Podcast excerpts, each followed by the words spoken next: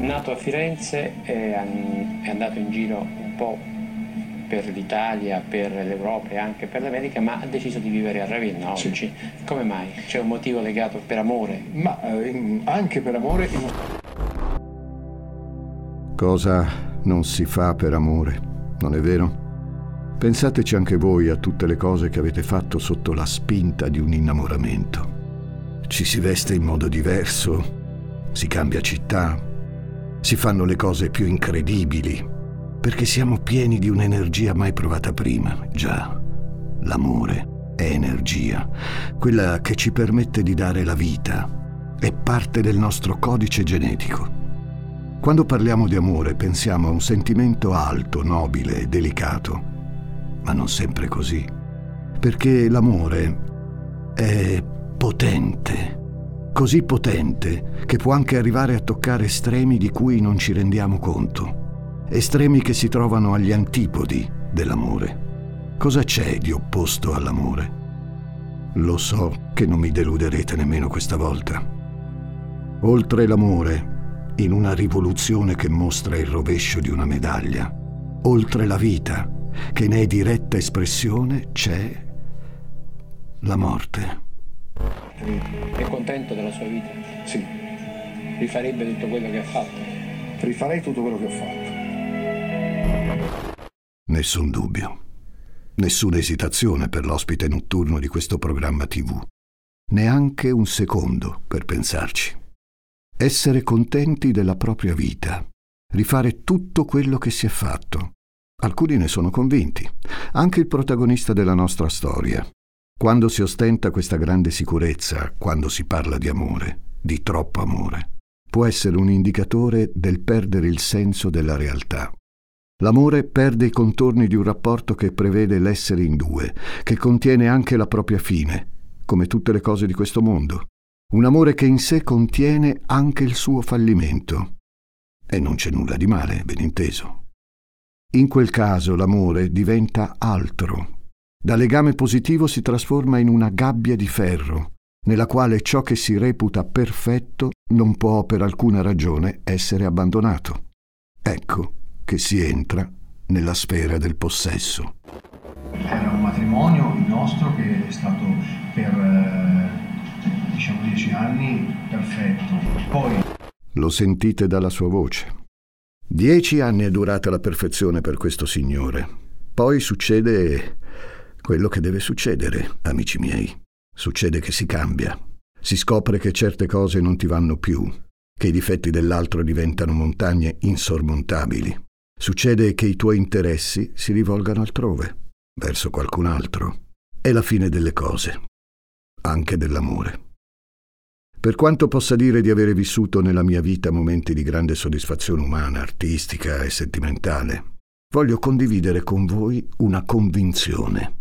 C'è poco o niente di perfetto nella vita. Ci si può tendere, certo, alla perfezione, ma non è forse un'utopia, come la pace, la bellezza, l'eterno? La perfezione, amici miei, è a pieno diritto dentro il titolo di questo episodio di Demoni, perché è diventata l'ossessione, la gabbia infernale del suo protagonista. Il suo mito si è fatto spazio nel cuore come un tarlo, ha attraversato arterie, muscoli, tessuti, è arrivato dentro il suo cervello, ha preso infine possesso delle sue azioni, portandolo a immolare nel suo nome ogni barlume di umanità. In nome della perfezione, l'uomo di cui vi racconterò si è trasformato da pacifico e stimato professionista, pure titolare di una discreta fama, a uno dei più efferati demoni urbani.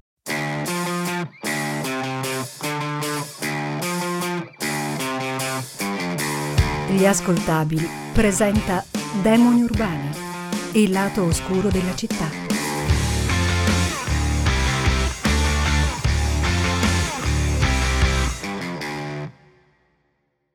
Questa è una storia in tre atti, tre passi che conducono inevitabilmente alla sua tragica fine. Atto 1. O la perfezione o morte.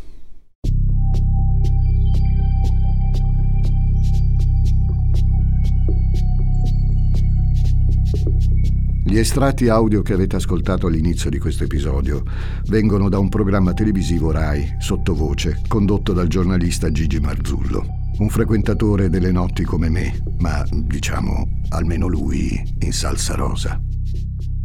L'uomo che risponde alle domande è Matteo Cagnoni, ospite di una trasmissione come quella perché è conosciuto come il dermatologo dei VIP per i VIP lavorano parrucchieri, ristoratori, personal trainer, stilisti, venditori di auto, broker di assicurazioni, chirurghi plastici e dermatologi. Recentemente ho anche scoperto un autolavaggio per i VIP. Queste figure di mezzo sono fondamentali. Sono i pontieri tra le nostre vite ordinarie e quelle sfavillanti di chi è famoso e appartiene all'elite. Nella nostra società, lo sappiamo bene, la fama, la notorietà sono ambizioni comuni, identificano un'ascesa sociale, il successo. E anche per il dottor Cagnoni rappresentano un'attrazione irresistibile. In una cittadina incastonata tra la campagna e il mare come Ravenna, è più facile giocare con le classi sociali, soprattutto se sei di famiglia agiata, se abiti in centro, hai una professione invidiabile, una villa al mare a Marina Romea e una moglie bella e giovane. Com'è bello essere stimati, godere del rispetto e dell'ammirazione da parte della società, soprattutto se di una città, Ravenna, raccolta in un centro storico prezioso e curato, splendente di monumenti che la rendono un tesoro di cultura e di storia. Questa, per Matteo, è la perfezione. La gente cammina per Piazza del Popolo costeggia il palazzo merlato, si gusta un caffè in pasticceria e si perde nell'eco dei propri passi tra le colonne, saluta amici e conoscenti. Il Cagnoni fa lo stesso, sempre avanti, il passo deciso, al braccio la bella Giulia e i bambini dietro. È questa la grande ricompensa per una vita di sacrifici, passata studiando medicina, cercando di salire gradino su gradino la scala del successo un riconoscimento che si accresce, fugace, coi primi clienti di pregio, le prime pubblicazioni, le ospitate nei salotti televisivi, a parlare di cura della pelle, di sole, di attenzioni alla bronzatura, ostentando una modella particolare, di una bellezza romagnola, una donna dagli occhi intensamente verdi, forse un po' tristi, che asseconda i suoi gesti ponendosi a favore di telecamera, mentre illuminare illustra le attenzioni da usare per proteggersi dal sole. Consigli stagionali che ogni anno suonano sempre uguali. Quella modella è Giulia. Per lui farebbe ogni cosa. Cagnoni le ha dato l'agiatezza. Tre bambini meravigliosi. Lei si presta felice per il successo di quell'uomo di bell'aspetto, sempre curato, ben vestito, dall'eloquio pronto e preciso. Ma non basta. Occorre di più. Fare sempre di più, dimostrare di essere all'altezza. Ma all'altezza di che cosa, vi starete chiedendo? Figlio di uno stimato professore docente di medicina interna al Careggi di Firenze, Matteo ha un debito insanabile. Essere più bravo di lui è il prezzo da pagare per fare pari e patta con la vita. Insomma, non faccio fatica a pensare che il padre, figura altera e fiera, dal curriculum specchiato sia un modello, diciamo, alquanto ingombrante per Matteo. Dopo essere cresciuto a Firenze, appena potuto ha seguito il richiamo delle radici. O forse è fuggito dalla famiglia paterna per cercare finalmente la propria indipendenza.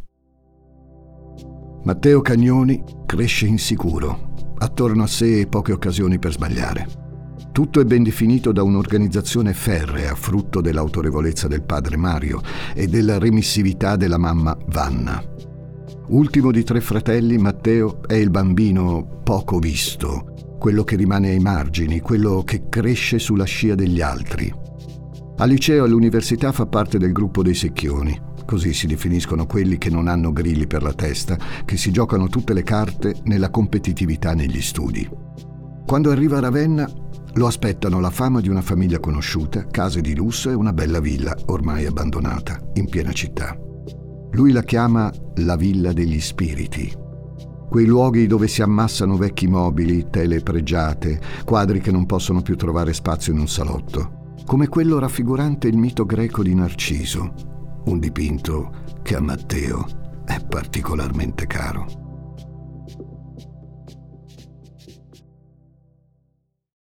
Oh, eccoci arrivati dove la faccenda si fa decisamente succosa. Parliamo un po' del mito di Narciso. Narcissos, il suo nome greco, è un giovane cacciatore famoso per la sua bellezza, ma incapace di amare. Anzi, vi dirò di più, addirittura crudele perché arriva a detestare ogni persona che si innamora di lui. Sono diverse le versioni della sua storia. A me affascina quella che vuole il giovane fermarsi a bere a una pozza profonda e lì innamorarsi perdutamente della propria immagine riflessa. Tutto ciò che circonda Narciso, dunque, deve confermarne la sua idea di perfezione. Non c'è amore per l'altro, ma solo per se stesso, in una spirale nella quale il mondo esterno è utile solo se rivolto verso di lui. E quando ciò non accade, allora per Narciso esplode la violenza. Narciso non è soltanto un riferimento letterario alla cultura classica, ma un vero e proprio indicatore di una patologia, quello che si chiama disturbo narcisistico della personalità. Si parte dall'incapacità di provare empatia verso l'altro. A questo si associa un sentimento esagerato della propria importanza, una forte idealizzazione di sé, un egoismo profondo di cui non si è consapevoli. Il nostro Matteo ha coronato il suo sogno della perfezione. La posizione sociale, le relazioni che contano, la famiglia, la vicinanza di Giulia, anche lei, così perfetta. Tutto bene, tutto bene, tutto bene. Più dico queste due parole e più perdono di significato. Come va? Tutto bene, grazie. Come stai? Tutto bene. E la tua Giulia? Anche lei, tutto bene. E il lavoro? Tutto tremendamente bene. La vita scorre, piena di borse firmate Prada, scarpe Hogan, abiti canali, cravatte Marinella, auto Mercedes, ambulatori, pubblicazioni, ville al mare, ville in centro città, ville abbandonate ma piene di quadri, agi, denari, lavoro, fatica. Quanta fatica, povero Matteo. Quanto gli costa questa perfezione cui si dedica con tanta determinazione? E se qualcosa andasse storto? Neanche a parlarne. Tutto ruota attorno a lui, lavoro, figli, affetti. Giulia. Giulia Ballestri. Ha 39 anni. È bella, come voleva Matteo. Remissiva, come è giusto che sia. Gli ha dato tre bellissimi figli. È la perfetta esecuzione di un piano di vita ampiamente progettato e posto in essere.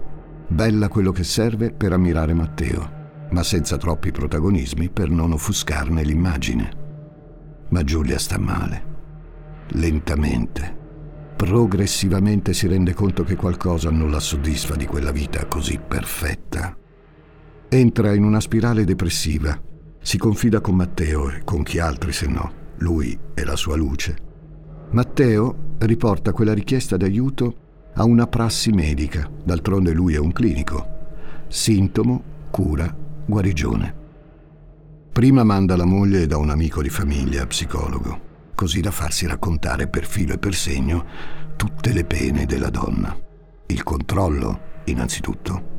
Poi inizia a somministrarle tranquillanti, psicofarmaci per placare l'ansia, l'insoddisfazione e gestire la situazione. Il controllo, insomma, copre i veri motivi per i quali una persona sta male non ci si ascolta in casa Cagnoni. Prima di tutto viene il bisogno di preservare il modello di perfezione così duramente ottenuto. Nel mondo di Narciso o ci si piega al culto del tiranno o si muore.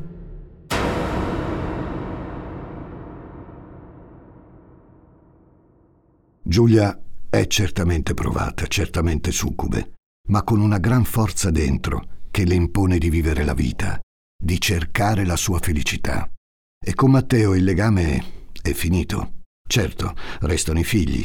Loro meritano tutte le attenzioni della madre, ma sono anche un freno a liberarsi di quella che è a tutti gli effetti una relazione tossica. Giulia è ancora bellissima. può trovare quella felicità che da tempo è scomparsa dalla sua vita. È così che si riaccendono i contatti con gli amici di un tempo. Giulia sente il vecchio compagno di liceo, il greco Ioannis Mitulineos, che la ascolta come un fratello, le consiglia di affrontare la crisi, di cercare la sua strada per la felicità. All'uscita di scuola dei bambini l'incontro con Stefano, anche lui sposato, separato, una figlia che ama e che non vuole fare soffrire. Si sente di aprirsi con lui, che Matteo ha sempre definito il camionista, come fosse un'offesa, anche se lui camionista non è. Lo apostrofa cavalier servente, lo disprezza, lo cancella, ma Giulia lo risente, lo frequenta, si innamora. È il 2015.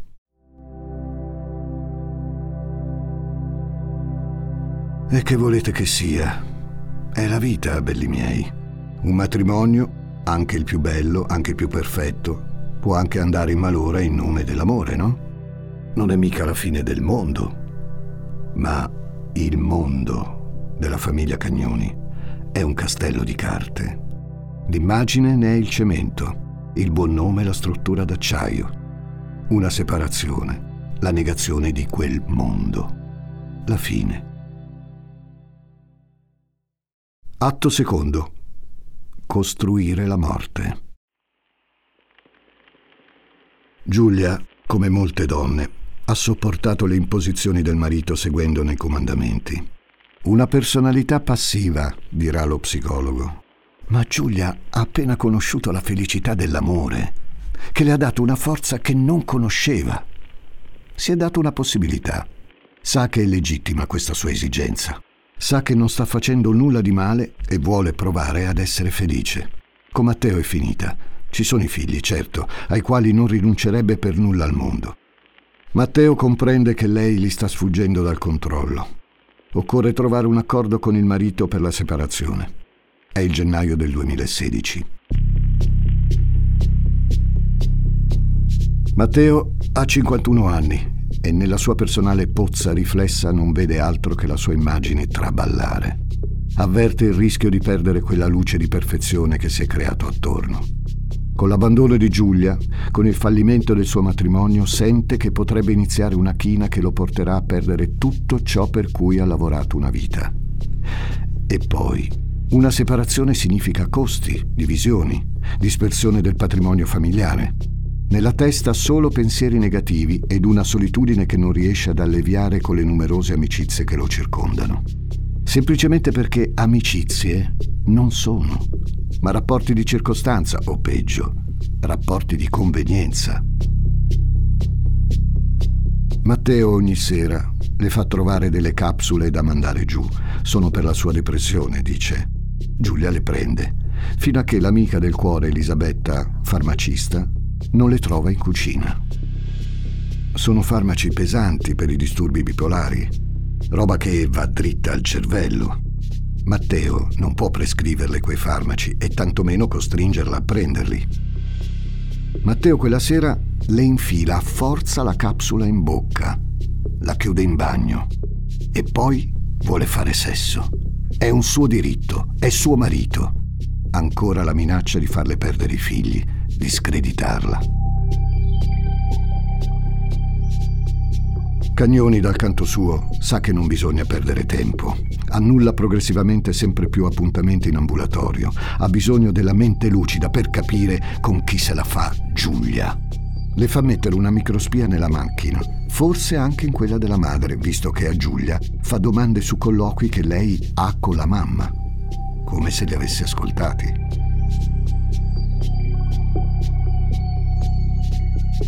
Bisogna fare terra bruciata attorno a quell'ingrata che ha tradito la sua disponibilità, la sua fiducia, la sua generosità e quella del padre, il professore che manda un assegno di diverse migliaia di euro a Matteo. Lui ormai non guadagna più abbastanza per mantenere la famiglia. Matteo chiama il grande professore ora in pensione e il fratello, anche lui docente, ma di ingegneria informatica all'Università di Parma. Occorre che tutte le proprietà immobiliari intestate a Matteo passino di mano prima che diventino oggetto di discussione per una separazione di beni. Nei primi mesi dell'anno 2016 si prepara tutto. Atti di passaggio di proprietà, ville al mare, appartamenti vengono intestati al fratello per cifre che definiremmo simboliche. 160.000 euro per intestare beni di valore molto più alto. 1.600.000. Matteo Cagnoni affida a un investigatore privato il compito di raccogliere le prove dell'infedeltà della moglie, che vede regolarmente il vecchio amico innamorato, Stefano, l'amante. E poi c'è sempre la costante pressione psicologica nei confronti di Giulia. La minaccia di allontanarla dai figli. Ormai la sua mania spasmodica di controllo arriva a contarle persino i minuti che trascorre in bagno Matteo le chiede le chiavi di una cassaforte per prelevare dei contanti, ma quella cassaforte contiene una pistola. Quando Giulia glielo fa notare, la risposta fredda. Non ti torcerei mai un capello. E intanto, all'esterno, la vita continua. Alle numerose cene cui è invitata, la coppia non mostra alcun cedimento, alcuna debolezza. Nessuno sospetta che il loro matrimonio stia attraversando una profonda crisi destinata alla rottura. Sono una coppia perfetta. Va tutto bene, ricordate? Come va? Tutto bene, grazie. Come stai? Tutto bene. La falsità. L'esteriorità copre come una coperta pesante vite che non sanno osservarsi, incapaci di prendere atto della loro realtà. Matteo è ormai nella morsa di chi si sente defraudato, tradito. Inizia a promettere sapendo che mai manterrà gli impegni. Vada per la separazione, ma Giulia non dovrà più vedere il suo Stefano finché sarà ancora sposata. Nessuna divisione dei beni, nessun assegno di mantenimento. E un avvocato per il divorzio scelto da lui, giacché due costano troppo. All'appuntamento con l'avvocato, una donna preparata e ostile, Giulia è sbalordita. Quella le dice di non farsi idee strane, che Matteo non ha una lira né alcuna proprietà, che anzi sarà lei a dover metterci dei soldi. Non potrà più andare alla casa di Marina Romea, né in quella di Cortina. Figuriamoci. Per Giulia è una benedizione stare lontano da quell'uomo. Ormai la copia sbiadita del cavaliere che l'aveva conquistata con una corte spietata, asfissiante, ma preziosa per una ragazza che non aveva più alcun punto di riferimento.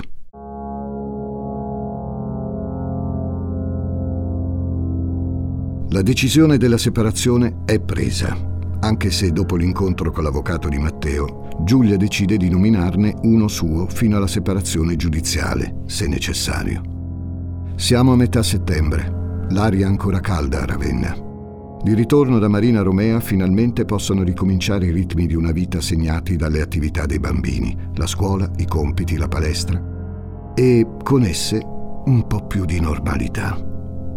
Ma Matteo non torna a lavoro. Annulla giorno dopo giorno le sue agende, perde appuntamenti, accampa scuse con il solo obiettivo di controllare la moglie. Matteo finge disponibilità a una conclusione pacifica Parla dei quadri che hanno in comune. Occorre dare un valore a ogni oggetto per dividerne il ricavato. Sono tutti accatastati, in stato di abbandono, nella villa di via Padre Genocchi. Si trova alla fine della strada, una tranquilla strada accanto ai giardini pubblici. La villa in mattoni rossi, come la maggior parte delle case storiche di Ravenna, completamente oscurata dalle piante del giardino che crescono impossessandosi lentamente degli spazi la casa degli spiriti. Per valutare quei quadri, capire come venderli, concordarne la suddivisione, occorre fare un sopralluogo.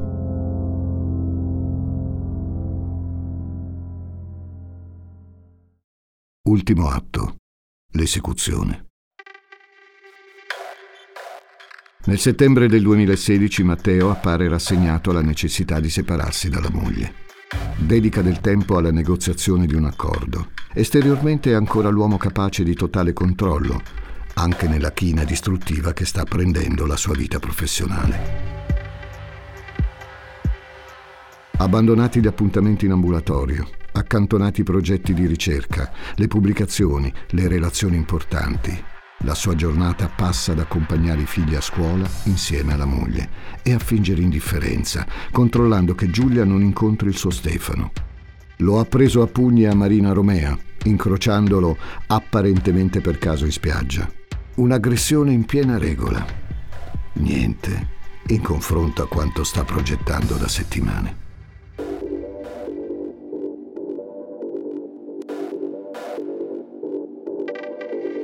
Il giorno 15 settembre Cagnoni prende un grosso ramo dalla catasta di legno di via Giordano Bruno. Un vero e proprio bastone nodoso. Viene dalla casa di Marina Romea, se lo mette in macchina e va alla Villa degli Spiriti, dove lo posiziona accuratamente al suo interno, vicino a dove sono sistemati i quadri da vedere. L'appuntamento è per il 16 settembre, il giorno dopo.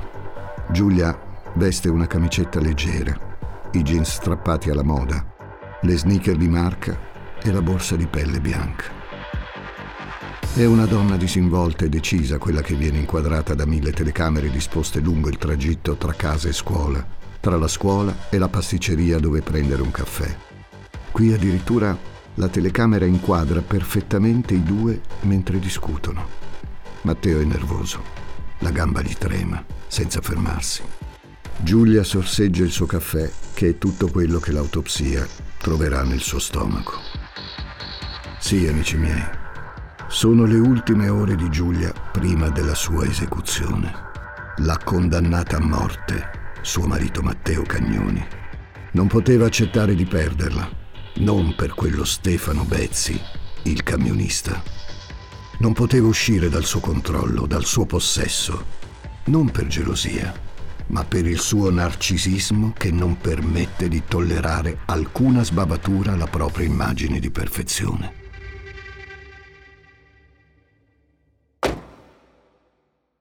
Giulia e Matteo risalgono a bordo della Mercedes classe C. Si avviano verso via Padre Genocchi. Matteo, preso dal suo delirio, parla di quel dipinto che varrà migliaia di euro lo hanno comprato insieme, ma Giulia non l'ha mai sopportato, piaceva solo a lui.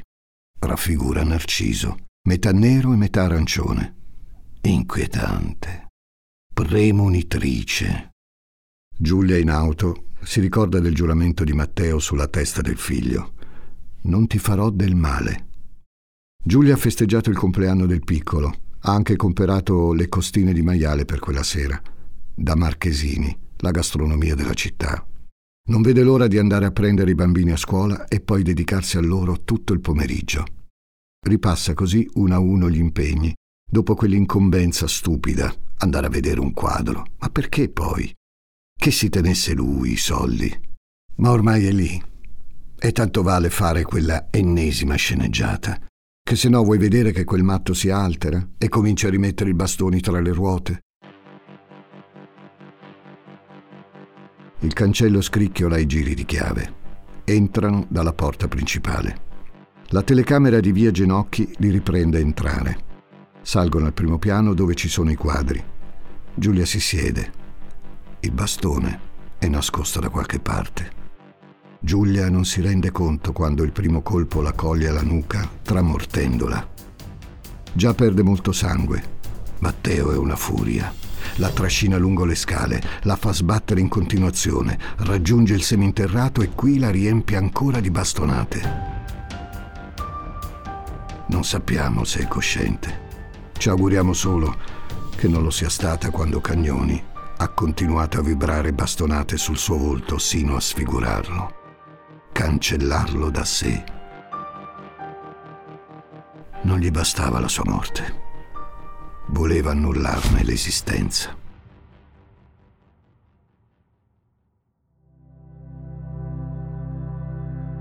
Chi ci dice che sia stato lui? Lo dicono un processo celebrato in tre gradi di giudizio, lo dicono le telecamere, lo dicono i tentativi di depistare dei genitori dai quali Cagnoni si rifugia insieme ai figli, che va a prendere a scuola come se nulla fosse successo, lo dice la sua fuga all'arrivo della polizia da una finestra sul retro della casa di Firenze. Lo urlano il bastone che viene dalla casa di via Giordano Bruno e il sangue nelle sue tasche. Lo sussurra un'altra telecamera che mostra lui gettare nel sacco nero una borsa bianca. e, indirettamente, lo confessa un'intercettazione telefonica tra Stefano, il fratello, e Mario, il padre professore. È stato un eccesso di rabbia. Penso di sì. Naturalmente si dice che non è vero, che è stato qualcun altro da fuori. Comunque bisogna tenere presente che i telefonini danno traccia di tutti i movimenti. Ravenna ha fatto i conti con questa storia. Li hanno fatti i giudici fino alla Cassazione. Ora la città ha ripreso la sua vita di sempre, fatta di relazioni, vita borghese, buon cibo, chiacchiere di paese in piazza del popolo, passeggiate, il mare vicino. Una vita in meno, tre bimbi da proteggere, un demone in più in galera. Sono Francesco Migliaccio. Grazie per avermi ascoltato. Demoni urbani, i mostri sono tra noi è il titolo del volume che Demoni urbani dedica al male che non ti aspetti, quello che ti sorprende e ti lascia senza fiato. È scritto da Giuseppe Paternò Raddusa e vi aspetta in libreria edito da Sperling e Kupfer. Leggendolo, sono certo che proverete la sensazione di ascoltare la mia voce.